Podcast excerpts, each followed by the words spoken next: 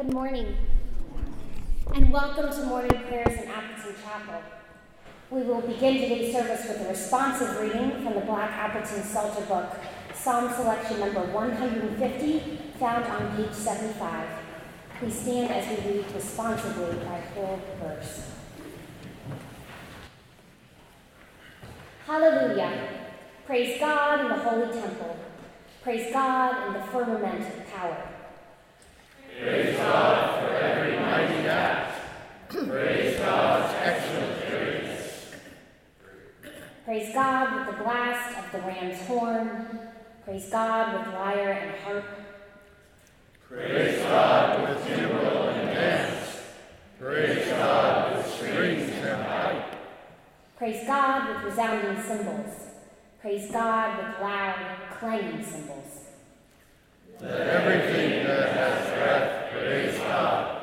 Hallelujah.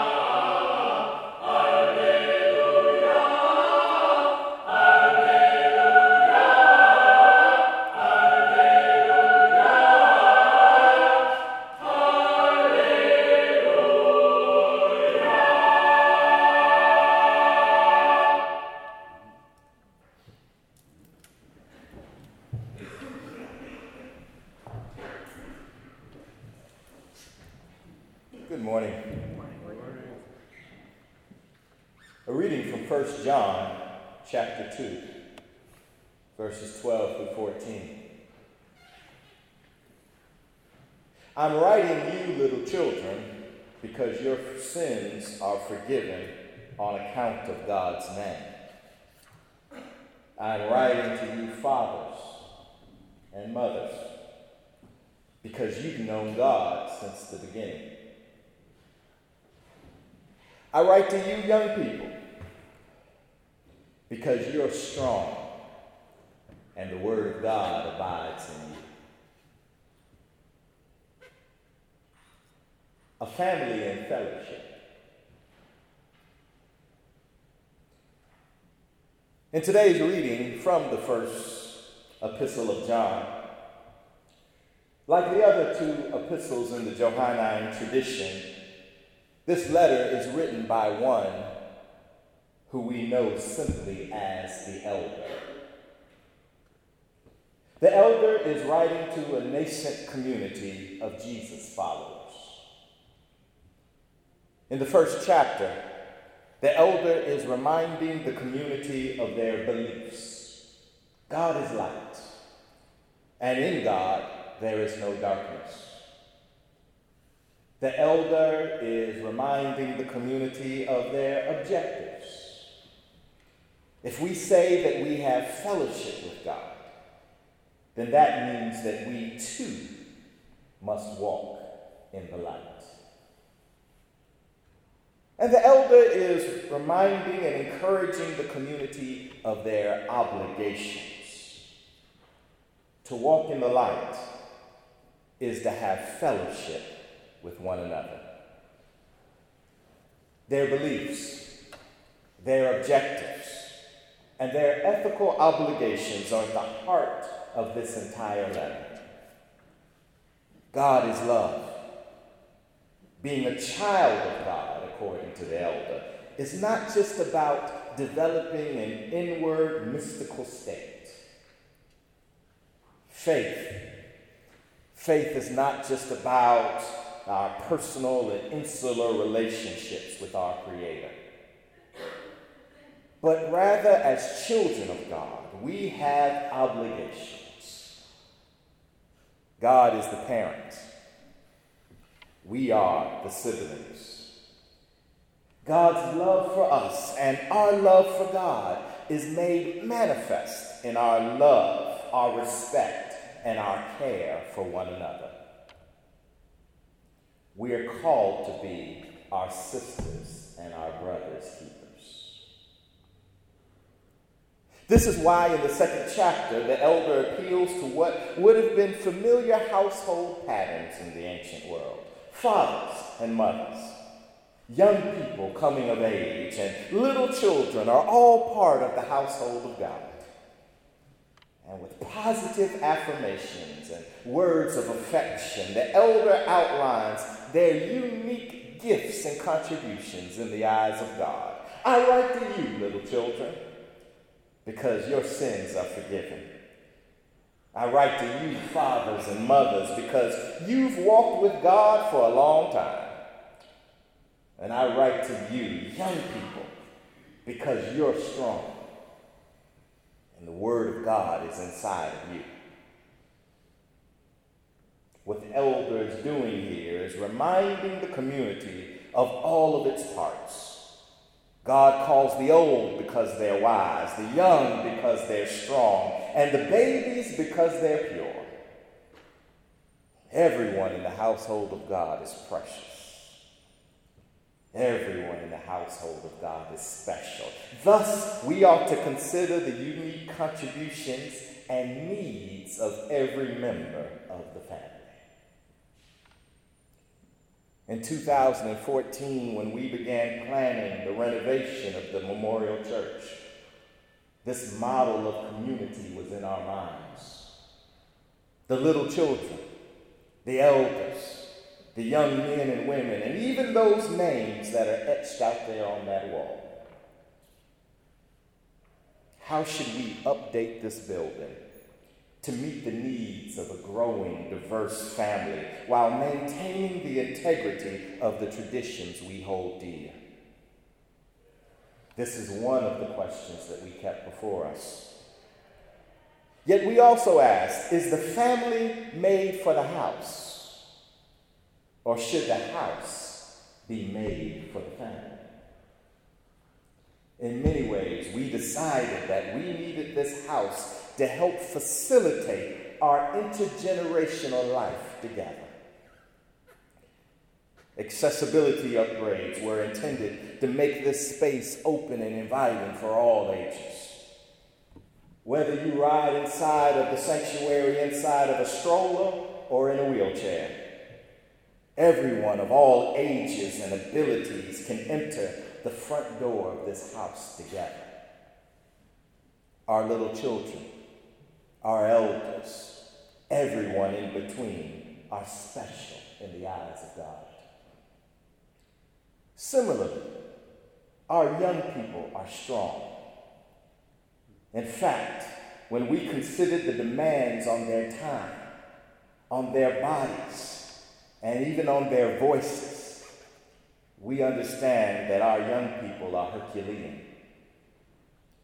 Thus, it is our responsibility to provide them with a space of care, a place of comfort, an oasis of sorts, a place where they don't have to be so strong all of the time, a place where they can rejuvenate and replenish. This is why we dedicated 2,500 square feet downstairs to their comfort. There were other things we considered security for children in a standalone Buttrick room, to make sure that the church school was secure. Discretion for nursing mothers with curtains hanging from the walls in certain conference rooms. Technology upgrades for high tech learning spaces and better sound quality for the hearing impaired. And large walkable spaces for easy maneuvering. This new space that we will dedicate this weekend was designed for all members of the household, from eight months to 98 years old. And this is why, on any given day, you might see little children, the young, or our mothers and fathers using the space. Whether Harvard Neighbors Infant and Toddler Playgroup, or a class from the Harvard Institute in Learning and Retirement, we offer this space with the whole family in mind. This is what it means for us to be a family and fellowship. This is what it means to be a household that honors all of its members. This is what it means for us to be a space of grace at the center of Harvard Yard. Men and women, boys and girls, the old, the young, infants, all who come together in the light of God's love together. Let us pray. Stitch us together, O God, with the sutures of your grace. Connect our hearts with the spirit of our love. And may this space of grace continue to be, for us and generations yet born, a place of inspiration, learning, growth, and hope. In your mercy, O God, hear our prayer. Now, as we pray the prayer that Jesus taught his disciples to pray, Our Father, who art in heaven, hallowed be thy name. Thy kingdom come, thy will be done, on earth as it is in heaven. Give us this day our daily bread, and forgive us our trespasses, as we forgive those who trespass against us. And lead us not into temptation, but deliver us from evil. For thine is the kingdom, and the power and the glory forever and ever. Amen. Please stand as you're able and join us in singing, Thine be the glory, risen conquering Son. Hymn number 174 in your hymnal.